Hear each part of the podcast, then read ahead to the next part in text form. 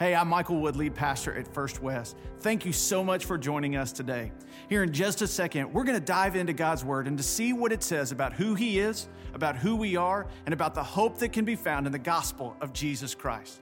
I pray that today God's Word will encourage you, it'll challenge you, and it'll allow you to see that no matter where we find ourselves, there's always hope because of Jesus Christ. So let's dig in and see what God has for us today in His Word main idea today, if you're taking notes, is this. Our main idea is pursuit of Jesus is expressed through sharing him with the lost. Pursuit of Jesus is expressed through sharing him with the lost. You see, we, we should naturally share Jesus with other people if we're pursuing Jesus. So today, we're not going to spend time on me trying to tell you, here's another strategy on how to share your faith. Though sometimes those moments are helpful because it helps us put words to the things that we know are realities in our life. But today we're not going to focus on the how. We're going to focus on the why, why we should share our faith. And we're going to see that in 2 Corinthians chapter 5, verses 16 through 21 is what we're going to read. See, Paul, he's writing the church at Corinth. If you remember, for a while we were in the book of First Corinthians, right? And so Paul, he is writing the church at Corinth and he's correcting some problems. He's teaching them. He's doing this kind of thing. And so we see here in this section, 2 Corinthians chapter 5, it's a beautiful portion of Scripture. One, I would encourage you to, to maybe underline in your Bible. Many of you have heard some of these verses as we read them. So let's stand in the honor of the reading of God's Word as we read 2 Corinthians chapter 5, verses 16 through 21. It says this From now on, then, we do not know anyone from a worldly perspective, even if we have known Christ from a worldly perspective, yet now we no longer know him in this way. Therefore, if anyone is in Christ, he is a new creation. The old has passed away, and see, the new has come. Everything is from God, who has reconciled us to himself through Christ and has given us the ministry of reconciliation. That is, in Christ, God was reconciling the world to himself, not counting their trespasses against them, and he has committed the message of reconciliation to us. Therefore, we are ambassadors for Christ. Since God is making his appeal through us, we plead on Christ's behalf be reconciled to God. He made the one who did not know sin to be sin for us, so that in him we might become the righteousness of God. Amen. Let us pray. Heavenly Father, God, we love you. And God, I thank you so much, not just for this scripture, but for the reality of this scripture. That in you there's new life to be found. I'm no longer who I was before, but I have a new perspective and a new outlook on life and a new reality. And God, for those of us in this room today who are followers of you, would we hear this with fresh ears today? For those in the room who need to know you, who need to be reconciled to you, who need a new perspective, God, would they commit their life to you today? God, would your word, as it, as it does, would it transform us? And God, I pray that as we walk out of this room today, we would look more like you than when we walked into it. In your name we pray. Amen. You guys can have a seat. And so, believers, today, as we pursue Jesus Christ, I want to show you in our text and remind you who you were before Jesus Christ, what Jesus has done for you, and then lastly, what God has given you. This is what I want you to see. It leads us to our first point if you're taking notes. The first point is the realization of what God has done for us. Say realization realization of what God has done for you. This is important, and we see this starting in verse 16. It says, From now on, then, we do not know anyone from a worldly perspective. Says, From now on is what it starts. That, what that means is from your moment of salvation. So if you've given your life to Jesus Christ, if you are a follower of His, you, you are a new creation. From now on, it tells us, from now on, you do not know anyone from a worldly perspective. Maybe you would phrase this a little bit differently if you're saying it today, but what it means is as a believer, from now on, as, a, as from that moment, you have a new perspective on the people around you.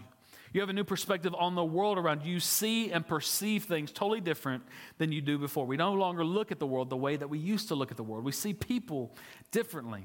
You see, we, we become, we are spiritual people who see things with a spiritual perspective. We see things through the eyes of God and through the heart of God when we look around us.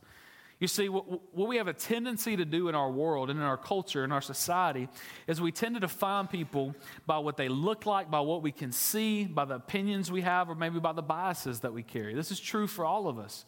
This is what we can tend to do. And what he's saying here is I no longer see things from a, from a worldly perspective. And so I no longer see man or woman. I no longer see black or white. I no longer see Democrat or Republican. I no longer see American or European. You see, it's not that those labels don't exist, but we don't define people by their labels as believers. How we define people is they are either a brother and sister in Christ or they are a lost person in need of a Savior.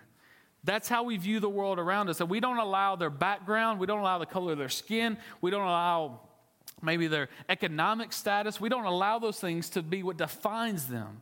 A label doesn't define them. They're either they are a brother and sister in Christ, and we rejoice in that, or they are a lost person who we have the opportunity to share the love of Jesus with. And whether they are a brother or sister or a lost person, the Bible commands us for both of them to love them.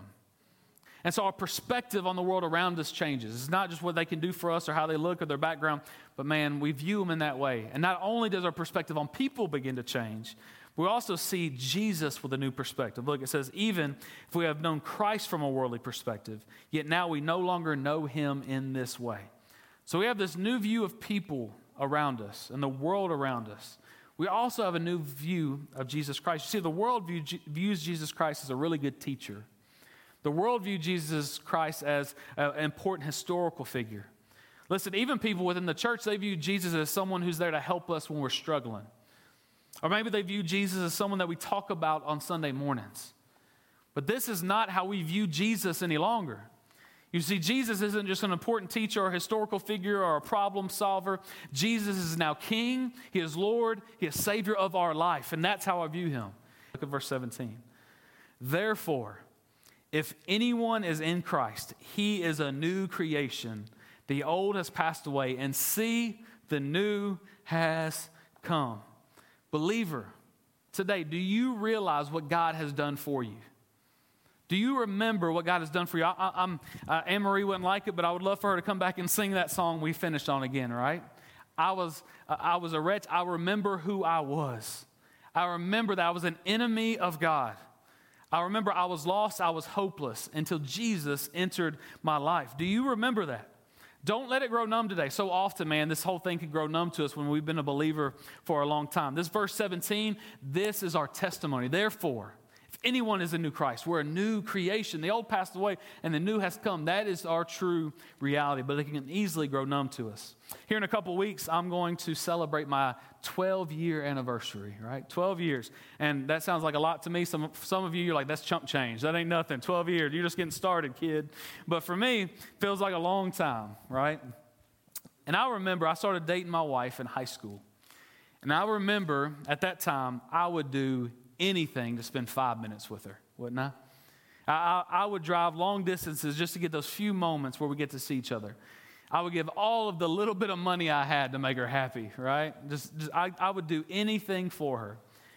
And what can begin to naturally happen over 12 years or even longer since we've been dating, what can begin to happen, and you know this to be true if you've been in a relationship some time, you can begin to grow numb to the person a little bit. You can take for granted what you have in that person, right? What can happen over here when, what we often call the honeymoon phase, right? What can happen in the honeymoon phase is you see all the good things of that person. And what happens over here is you begin to see all the things that drive you crazy, right? You spend time with them and you're like, I didn't realize you snored so loudly, right? Or you grind your teeth at night. Or, hey, has anyone ever taught you how to load the dishwasher correctly? Or, why don't you know how to separate whites and colors when you're doing the laundry, right? We can have these moments of, hey, everything they do is perfect over here, just five minutes of your time. And over here, we're like, can I just get some alone time, please, right? Can I spend some time by myself? This is what happens as we spend time in a relationship with each other for a long amount of time. And we have to remind remind ourselves we have to pursue our partner and love them deeply. And not just look for all the ways that they've done something wrong, but appreciate who they are and how God has made them. This is true in our walk with Christ that at the beginning we can be so enthusiastic about what Jesus has done for us. Then we spend longer and longer with Him, and we begin to grow numb to the effect of Jesus in our life and what He has done for us. No longer how long you have been a believer in here. You need a realization and a remembrance of what Jesus has done for you. I'm so grateful in this room right now as I'm looking at you, man. There are some people in here who have been believers for such a long time. And I learned so much and I'm encouraged so much by your faithfulness and your endurance and how you've served the Lord so long, so faithfully. But even today, for whether you accepted Christ as your Lord and Savior yesterday or 70 years ago, we need to remember and realize what Jesus has done for us. That it needs to be our reality every single day. Because when I enter into life with Jesus, it's a dramatic change. It changes everything. We enter a whole new reality. You see, here I, I, was lost, I was hopeless, I was an enemy of God. I was an enemy of His. And here I'm justified, I'm redeemed, I'm a child of God.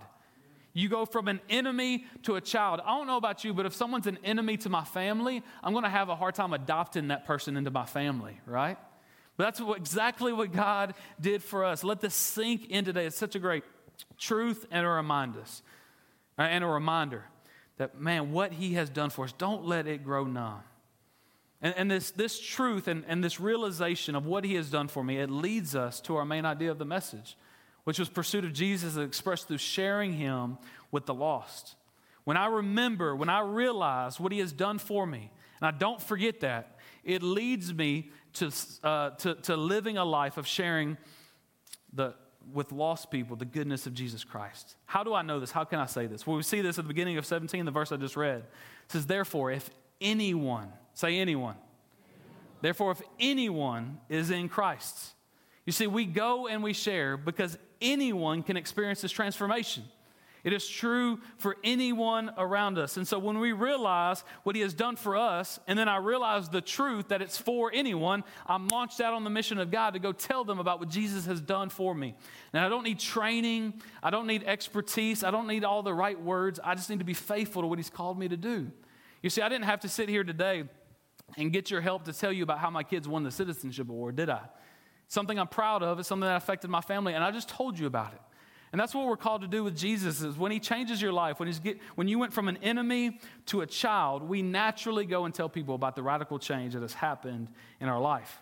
And we do it not out of burden, but it's a delight that I get to go and share the life change that has happened in my life, how Jesus has carried me, how Jesus has made me a child. I get to go and share that with people. A mentor of mine used to say, we need to phrase things like this that I, it's not that I have to do it, but that I get to do it, right? And so it's not that I have to go and share Jesus with people, it's that I get to go and share Jesus with people. That's the truth and the reality for us. And so today, before we move forward, I want to answer the question so why don't we? If you're a believer in the room and you would say this has been true of you, this radical change in your life, you were an enemy and now you're a child, you were lost and now you're found, you were condemned to eternal death, now you have eternal life, then why don't I share it with people? Well, I think sometimes, again, in church, I think we, we may tend to say, well, people need more training or encouragement. And I don't think that's true, honestly. Because you don't need training on how to tell your life story, you're an expert at it. So, why don't we share Jesus with people? I came up with three reasons this week. We came up with three reasons this week, and um, you may not agree, but I'm the one speaking, so I get to share them, right? So, point number one is this Reason number one is this why we don't share faith. Number one is because you haven't experienced salvation. As I ask you to remember what Jesus has done in your life and to realize the impact he's had in your life, there's nothing for you to realize. There's not been a moment that you've truly surrendered your life to Christ. So there's not this change. There's not this new perspective. There's not this new life because you've done the church thing, but you haven't really surrendered your life to Jesus. And so you're not going to go passionately share Jesus with lost people because he hasn't done anything in your life. And so maybe today the Lord is using this message that is targeted towards believers going out and sharing their faith. Maybe He's using this message to bring you a realization and a conviction that I need to give my life to Jesus. I haven't been doing it because it's not the reality of my life. And God, I, I, I pray today that you would make that decision. That would be the greatest thing you could do today is to say, I want to have this new reality. I want to become a new creation through Jesus Christ. I'd love to talk to you about that at the end of the service. That's reason number one why we don't share. But I know for many of you, you are believers in the room. So, what's the second reason we don't share our faith? Number two is we've gotten over it. We've gotten used to it. We've gotten numb to it. You see, we're just doing the church thing, we're doing the Christian thing. Maybe you're even still devoted to your Bible reading and to prayer and to being a kind person. But you've forgotten that the only reason you know the gospel and surrendered your life to is because someone faithfully went out and shared it with you, right? And so you're called then to go out and join God in his mission to share the good news of Jesus with others. But you've gotten over the fact that you were lost and now you are saved. And today you need to realize what Jesus has done for you and remember that. The third and final reason why we don't share our faith, and uh, I got to say this before I say it I love you guys deeply. And so I say this out of love. The reason we don't share our faith with others is because we think we deserved our salvation. And we don't realize that I ever was an enemy. We think from the get go we deserved it. That we were good, we've been kind, we've done the right things. And so, yeah, it was natural that I was saved. That was an easy one for God to save. You know, when I think back on my life, I was raised my dad was a bivocational pastor, and I was at church anytime I could be at church, right? And I liked it. I didn't go out of, uh, I mean, there was times I was a kid, right? But I, I enjoyed going with my family. I was at church all the time. My parents led family devotionals. I, I would have won the citizenship awards in my class. I was a kind person. I was a good kid. But let me tell you, I was a lost person in need of a Savior. No matter how good I was, how good my parents were, how good my family was, none of that could get me to heaven. None of that could reconcile my relationship to God. And so I needed Jesus to come and to save me, no matter how good I was. It wasn't based off my goodness or my family's goodness, it was only based off the blood of Jesus Christ. And so don't sit here today and say, we deserved this. We don't. We were his enemy, and yet he saved us anyway. So maybe the reason we haven't shared our faith is because we think we deserved it.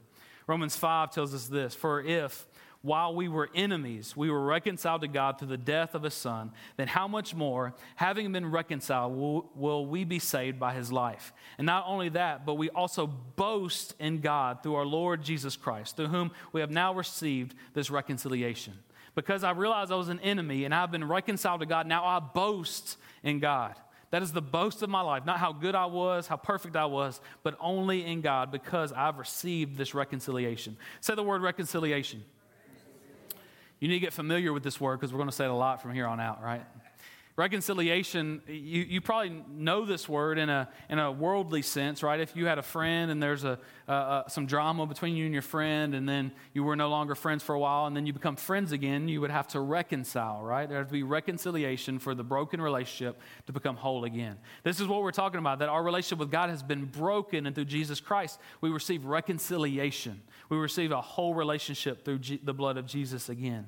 And so we realize what he has done for us. We realize that we were apart and now we are together, what he has done for us, and that propels us forward into the mission of God. I remember, I realize that propels me forward. If you look up at verse 14 in the chapter that we're in, it tells us there that the love of Christ compels us right? It pushes us forward. And it's not an option, it's not something that I have to do. It's something that because I realize the love of Christ and what He has done in my life, it pushes me forward in the mission of God to join in in His work. This is what this idea of sharing the law, uh, sharing Jesus with the lost is about. Look at verse 8. Everything is from God who has, who has reconciled us to himself through Christ and has given us the ministry of reconciliation. So we see a transition here in our text in, in our scripture here. We, we, we, were learning one thing, and we see it here at the beginning of 8. Everything is from God who has reconciled us to himself through Christ. That's everything I just talked about, right? That's the, the, the truth of the first part of that verse. And now Paul is going to take it and flip it around and has given us the ministry of reconciliation. He's given us something. That's our second point today. Our second point is this the opportunity of what God has given us the opportunity of what God has given us. We see that in the second part of this verse as we move forward. It's an opportunity that God has given us. Did you know that God has given you something in salvation? And it's not just to get to heaven, right?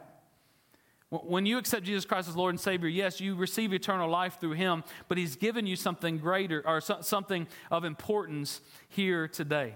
If that wasn't the case, when you walked the aisle and accepted Jesus Christ as Lord and Savior, He'd just take you on up to be with Him.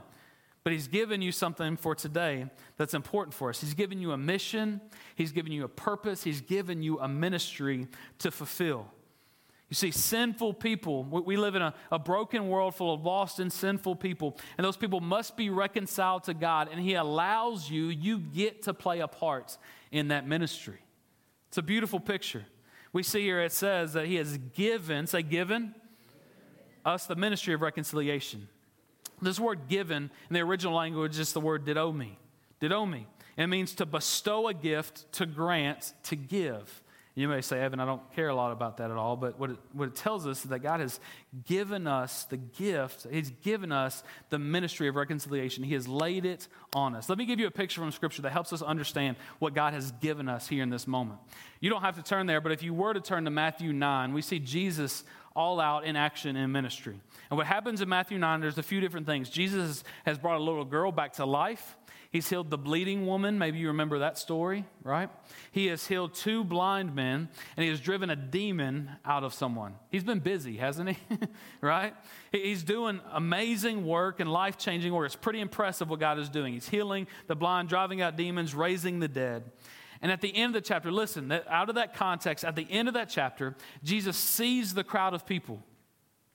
Much like this, he sees a group of people in front of him and it tells us that Jesus had compassion on them. Why did he have compassion? He says, because they were distressed and dejected like sheep without a shepherd.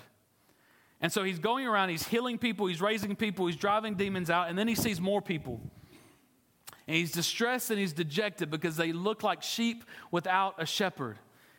And listen to the words of Jesus. He's th- he then says this maybe it's a verse you recognize The harvest is abundant but the workers are few. Therefore, pray to the Lord of the harvest to send out workers into his harvest. And so we see this moment. He's doing ministry, he's serving, he's doing amazing things. He sees people, he's distressed and dejected. He has compassion on them because they're like sheep without a shepherd. He says, There's all these people that need ministry, that need to know the love of God, but the workers are few. Pray to the Lord that he would send workers out. The next verse, Matthew 10 1, look at what Jesus does. It says this listen, summoning his 12 disciples, he gave them authority over unclean spirits to drive them out and to heal every disease and sickness. He sees the crowd. He's distressed and dejected. So many people that need to know the love of God. They're lost and they're broken. They're sheep without a shepherd. We need more workers to go into the harvest. So he gr- draws the disciples to himself, and it tells us that he gave them the authority over the unclean spirits. He gave them the authority to drive out demons. He gave them the authority to heal every disease and sickness. He allowed the disciples to join in on his ministry. He gave them the authority to go out and join him in the work of the ministry because the workers are few. That word gave, he gave them authority. It's the same word, didomi, that we see in Second Corinthians. What God has given you is the ministry of reconciliation because the, the harvest is plentiful, but the workers are few. So he's given you the Spirit, he's given you the ministry to go out and share the good news of Jesus with others. Much like the disciples left that place and began to heal people and begin to drive out demons and begin to raise people up, begin to do the awesome ministry that was from Jesus, we have been given that opportunity to join him in his work to go into a lost and a broken wor- world and share with them the message of reconciliation. Man, this is the opportunity we have to join Christ in his ministry, to live his heart out. And so we're missing it if we do it begrudgingly. We're missing it if we do it out of obligation. You get to join the Lord in his work. God looks at the world, all of it, and sees the brokenness. I don't have to convince you the world is broken. You know it. I was at two funerals yesterday. You feel the brokenness of this world. God looks at the world and sees the brokenness and says, Look, we need more people to go into the harvest. And so He has given you this ministry, this message of reconciliation to go out and to share with other people. And maybe when we talk about this idea of sharing our faith, you get intimidated by it. You say, Man, I don't have the ability or the power to do this. Well, what I remind you, when Jesus gathered the disciples, He doesn't say, Hey, let's do some training. He doesn't say, hey, let, let's, let, let, let's work on this for a little bit. He gives them his authority. In the same way, when you're called to go out to reach the lost, it's not in your power, it's not in your ability, it's in the authority that God has handed over to you. It's in his power. Trust in him. Our third point is this the responsibility of what God has committed to us. The responsibility of what God has committed to us. Look at verse 19. It says, That is, in Christ, God was reconciling the world to himself, not counting their trespasses against them, and he has committed the message of reconciliation to us. You see, who is God reconciling? Says that is, God was reconciling who? the world to himself. The world. It's not a certain type of people. It's not a certain country. It's not people who look a certain way. Jesus or God's heart is for the world. John 3:16, for God so loved the world, right? God loves the world and has sent us into the world. Why does First West has a heart, have a heart to reach the world? Because it's God's heart.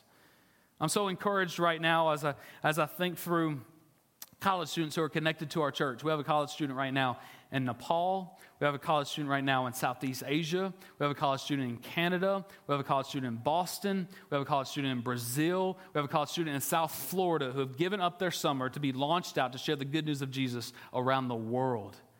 They're joining in on the heart of God. Why do they do this? Why do they give up their summer? Why do they give up their freedom and just being a college student? To go on mission. One, because it's the heart of God. God for, so loved the world, right? He loves the world. But number two is we have a responsibility. Say responsibility. We have a responsibility as believers to go share the good news of Jesus Christ. It tells us there as we kept reading this, says, and he has committed, this is important, we're committed, the message of reconciliation to us. Therefore, we are ambassadors for Christ. Since God is making his appeal through us, we plead on Christ's behalf, be reconciled to God. As we close out our time together today, you know, when Paul was writing this, uh, the, the Roman Empire was the big deal, right? And the Roman Empire, if you studied history, took over a lot of uh, cities and countries and occupied a lot of land. And, and Rome, when they would take over a place, would, would identify province, uh, province as one of two things. Either that province, they were peaceful and they submitted to Rome, they, they were fine with being a part of Rome, and so they were peaceful and submitted to it, or they would identify them as not peaceful and that they could rebel against Rome. And obviously, they don't want people rebelling against them, so what Rome would do, and this is part of why Jesus was killed, in fact, what Rome would do is they would send ambassadors to live in that area to ensure that, the, that rebellion would not break out and that peace would exist. They would send an ambassador on their behalf to live among the people to ensure that peace would be a part of it and rebellion would not break out. Believer, you are an ambassador for God. And remember, the lost, before we know Jesus, we are an enemy of God. We are hostile against God. And you are called to go out in love to share the good news of and hope of Jesus Christ. You see, we don't want people to spend eternity separated from Him. We realize what He has done for us, and so we share that message naturally with everyone else. And as we go out into this lost world to share the good news of Jesus, we may have a fear that they'll reject us. Guess what? They will. They will reject us. But remember, whose message is it as an ambassador we're, we're claiming? It's not our own message, it's not our own hope. It's the message of Jesus Christ. So when they reject us, they reject Him. So we faithfully live out our responsibility. We realize what Jesus has done for us. We see the opportunity around us. And we know it's our responsibility to go and share our faith with those He's placed in our path. God has uniquely placed you where He has placed you to share the gospel. Thank you so much for joining us today. Uh, we hope, again, that you were uh, encouraged by what God had to say for you and for your life. I just want to extend an invitation for you today. Maybe today you realize that you need Jesus in your life. Maybe today you just need to take that next step in your spiritual walk, or maybe you've got a spiritual need. And I want you to know that we would love to come alongside you and serve you any way that we can. Feel free to reach out to us at firstwest.cc, or you can call the church 318 322 5104. And we would love to help you in what God is doing in your life. Have a great day.